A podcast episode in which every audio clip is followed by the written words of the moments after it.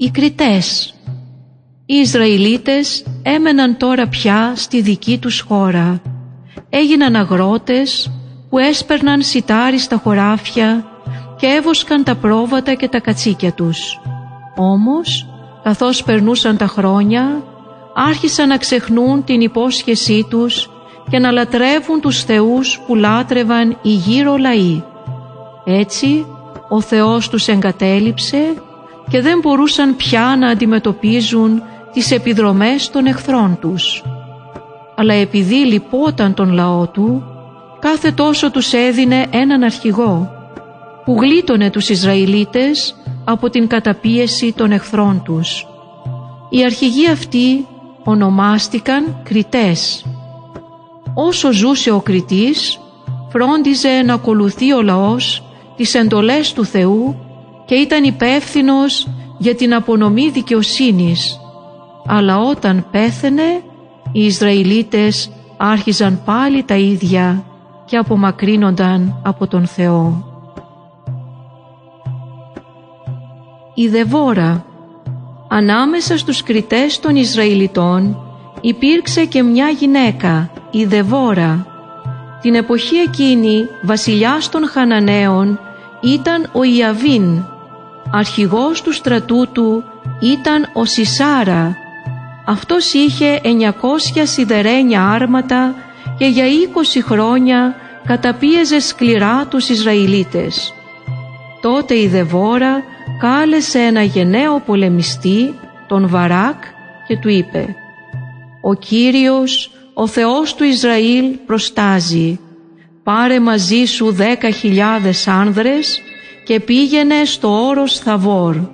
Εκεί θα σου επιτεθεί ο Σισάρα με τις άμαξες και το πεζικό του, αλλά εσύ θα τον νικήσεις». Ο Βαράκ όμως δίσταζε να αποφασίσει και ζήτησε από τη Δεβόρα να πάει μαζί του. Έτσι η Δεβόρα πήγε μαζί του και στη μάχη που ακολούθησε ο Θεός προκάλεσε σύγχυση στον στρατό του Σισάρα και νικήθηκε. Εκείνη τη μέρα η Δεβόρα και ο Βαράκ τραγούδησαν αυτόν τον ύμνο. «Τον Κύριο δοξολογήστε γιατί καλοί αρχηγοί δίνουν στον Ισραήλ προστάγματα, γιατί ο λαός πρόθυμος έτρεξε να πολεμήσει.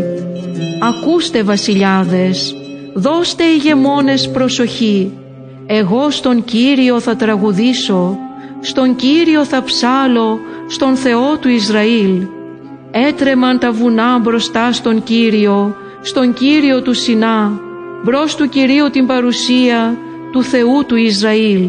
Εμπρός εμπρός Δεβόρα, εμπρός εμπρός τραγούδισε, σήκω Βαράκ, γέ του Αβινοάμ και ξαναφέρε πίσω τους εχμαλώτους σου, έτσι να καταστρέφονται όλοι οι εχθροί σου Κύριε και αυτοί που σ' αγαπούν ας λάμπουνε καθώς ο ήλιος που ανατέλει. Ο Γεδεών Οι Ισραηλίτες δυσαρέστησαν πάλι τον Κύριο με τις πράξεις τους και ο Κύριος τους παρέδωσε στους Μαδιανίτες για 7 χρόνια. Οι Μαδιανίτες καταπίεζαν σκληρά τους Ισραηλίτες και αυτοί για να προστατεύονται έφτιαξαν κρυσφύγετα πάνω στα βουνά, σπηλιές και οχυρά. Όποτε οι Ισραηλίτες έσπερναν, οι Μαδιανίτες, οι Αμαλικίτες και οι διάφοροι ομάδες της Ανατολής έκαναν επιδρομές εναντίον τους. Εξαιτίας λοιπόν των Μαδιανιτών, οι Ισραηλίτες είχαν τρομερά εξαθλιωθεί και επικαλέστηκαν τον Κύριο. Τότε ήρθε ο άγγελος του Κυρίου στο χωριό Οφρά. Εκεί εμφανίστηκε σε κάποιον που τον έλεγαν Γεδεών και του είπε «Ο Κύριος είναι μαζί σου, γενναίε πολεμιστή. Με αυτή τη δύναμη που έχεις, πήγαινε και θα ελευθερώσεις τον Ισραήλ από τους Μαδιανίτες. Εγώ σε στέλνω». «Μα πώς, Κυριέ μου, θα γλιτώσω εγώ τον Ισραήλ» αποκρίθηκε ο Γεδεών. «Η συγγένειά μου είναι η πιο ταπεινή ανάμεσα στη φιλή Μανασί και εγώ ο πιο μικρός της οικογένειας του πατέρα μου. Τότε του είπε ο Κύριος «Ναι, αλλά εγώ θα είμαι μαζί σου και θα νικήσεις τους Μαδιανίτες σαν να ήταν ένας μόνον άνθρωπος». Έτσι ο Γεδεών αφού γκρέμισε το θυσιαστήριο του Βάλ που είχαν κτίσει οι συμπατριώτες του και έχτισε θυσιαστήριο για τον αληθινό Θεό άρχισε να συγκεντρώνει στρατό. Στο κάλεσμά του ανταποκρίθηκαν χιλιάδες. Τότε ο Κύριος είπε στον Γεδεών «Ο στρατός σου είναι πάρα πολύς και μπορεί οι Ισραηλίτες να καυχηθούν ότι νίκησαν με τη δική τους δύναμη. Μόνο με τρακόσιους άνδρες θα σας ελευθερώσω». Έπειτα ο Γεδεών μοίρασε τους τριακόσιους άνδρες σε τρία μέρη και έδωσε στον καθένα τους από μία σάλπιγγα και μία άδεια στάμνα με μία λαμπάδα μέσα. Μετά τους είπε «Θα κοιτάζετε εμένα και ό,τι κάνω θα κάνετε από τη στιγμή που θα φτάσω στην άκρη του εχθρικού στρατοπέδου. Όταν σαλπίσω με τη σάλπιγγα εγώ και αυτοί που είναι μαζί μου τότε θα σαλπίσετε κι εσείς γύρω από το στρατόπεδο και θα φωνάξετε «Για τον Κύριο και για τον Γεδεών». Λίγο αργότερα, την ίδια νύχτα, ο Γεδεών και οι εκατό άνδρες του έφτασαν στην άκρη του στρατοπέδου την ώρα που άρχιζε η δεύτερη σκοπιά μόλις είχαν αλλάξει οι φρουροί σάλπισαν τότε με τις σάλπιγγες και έσπασαν τις τάμνες που κρατούσαν στα χέρια τους. Αμέσως σάλπισαν και τα άλλα δύο τμήματα. Έσπασαν τις τάμνες και κρατώντας με το αριστερό τους χέρι τις λαμπάδες και με το δεξί τις σάλπιγγες σάλπιζαν και φώναζαν «Για τον Κύριο και για τον Γεδεών». Πήραν όλοι θέσεις γύρω από το στρατόπεδο ενώ μέσα οι στρατιώτες έτρεχαν, φώναζαν και προσπαθούσαν να διαφύγουν. Όταν σάλπισαν και οι τρακόσχοι με τις σάλπιγγες, ο Κύριος έκανε ώστε μέσα στο εχθρικό στρατόπεδο ο ένας να στρέψει το ξύφος του εναντίον του άλλου και να αλληλοσκοτωθούν. Ύστερα από αυτά, οι Ισραηλίτες είπαν στον Γεδεών «Γίνε εσύ κυβερνήτης μας, έπειτα ο γιος σου και μετά ο εγγονός σου, γιατί εσύ μας ελευθέρωσες από τους Μαδιανίτες». Ο Γεδεών όμως τους απάντησε «Δεν θα σας κυβερνήσω εγώ, ούτε και ο γιος μου. Ο Κύριος θα σας κυβερνάει».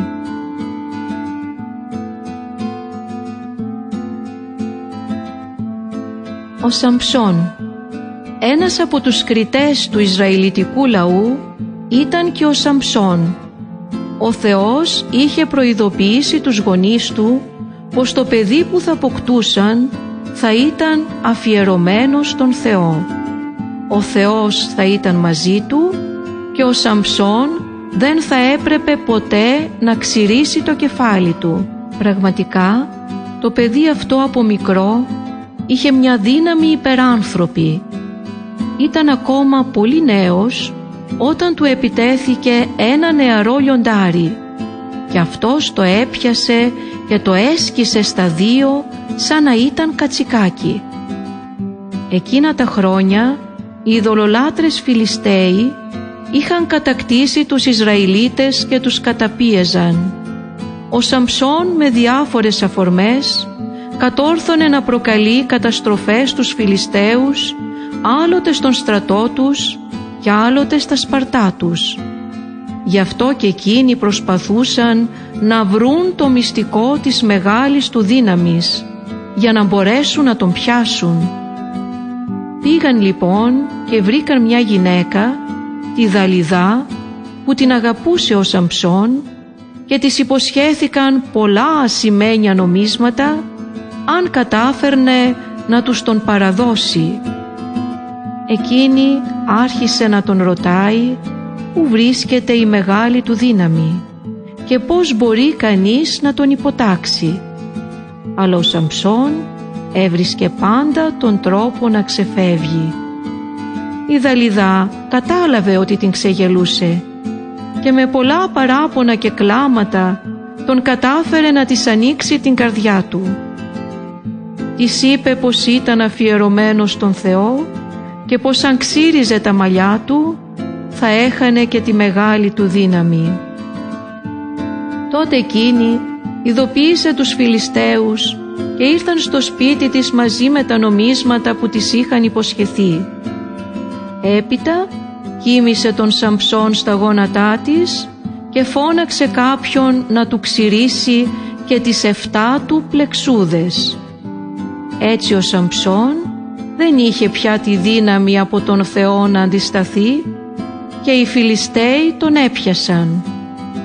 Του έβγαλαν τα μάτια, τον πήγαν στην πόλη Γάζα και τον έβαλαν στη φυλακή δεμένο με χάλκινες αλυσίδες. Εκεί τον υποχρέωσαν να αλέθει όλη τη μέρα σιτάρι στις μιλόπετρες. Πέρασε λίγος καιρός και οι άρχοντες των Φιλιστέων συγκεντρώθηκαν στον τεράστιο ναό του Θεού τους Δαγών για να τον ευχαριστήσουν που ο Σαμψόν, ο μεγάλος τους εχθρός, ήταν πια εχμάλωτός τους. Τον έφεραν μάλιστα και τον ίδιο εκεί. Τον έβαλαν να σταθεί ανάμεσα στις κεντρικές κολόνες του ναού και γελούσαν με τη δυστυχία του. Ήταν κάπου τρεις χιλιάδες άνθρωποι μέσα στο ναό ακόμα και πάνω στη στέγη του. Στο μεταξύ τα μαλλιά του Σαμψόν είχαν αρχίσει να μεγαλώνουν. Είπε κάποια στιγμή στο νεαρό που τον οδηγούσε από το χέρι «Φέρε με να κουμπίσω στις κολόνες που στηρίζουν το ναό». Έπειτα προσευχήθηκε στον Θεό και είπε «Κύριε Θεέ, σε παρακαλώ κάνε με δυνατό μονάχα ετούτη τη φορά ώστε να εκδικηθώ τους Φιλιστέους για τα δυο μου μάτια. Έπιασε τότε τις δύο κεντρικές κολόνες, ακούμπησε με το δεξί του χέρι στη μια και με το αριστερό στην άλλη και είπε «Ας πεθάνω κι εγώ μαζί με τους Φιλιστέους». Έσμπρωξε με όλη του τη δύναμη και έπεσε ο ναός πάνω στους άρχοντες και στο λαό που ήταν εκεί. Ο Σαμψόν με τον θάνατό του σκότωσε περισσότερους Φιλιστέους από όσους είχε σκοτώσει σε όλη του τη ζωή. Κυβέρνησε τον Ισραηλιτικό λαό ως κριτής για 20 χρόνια.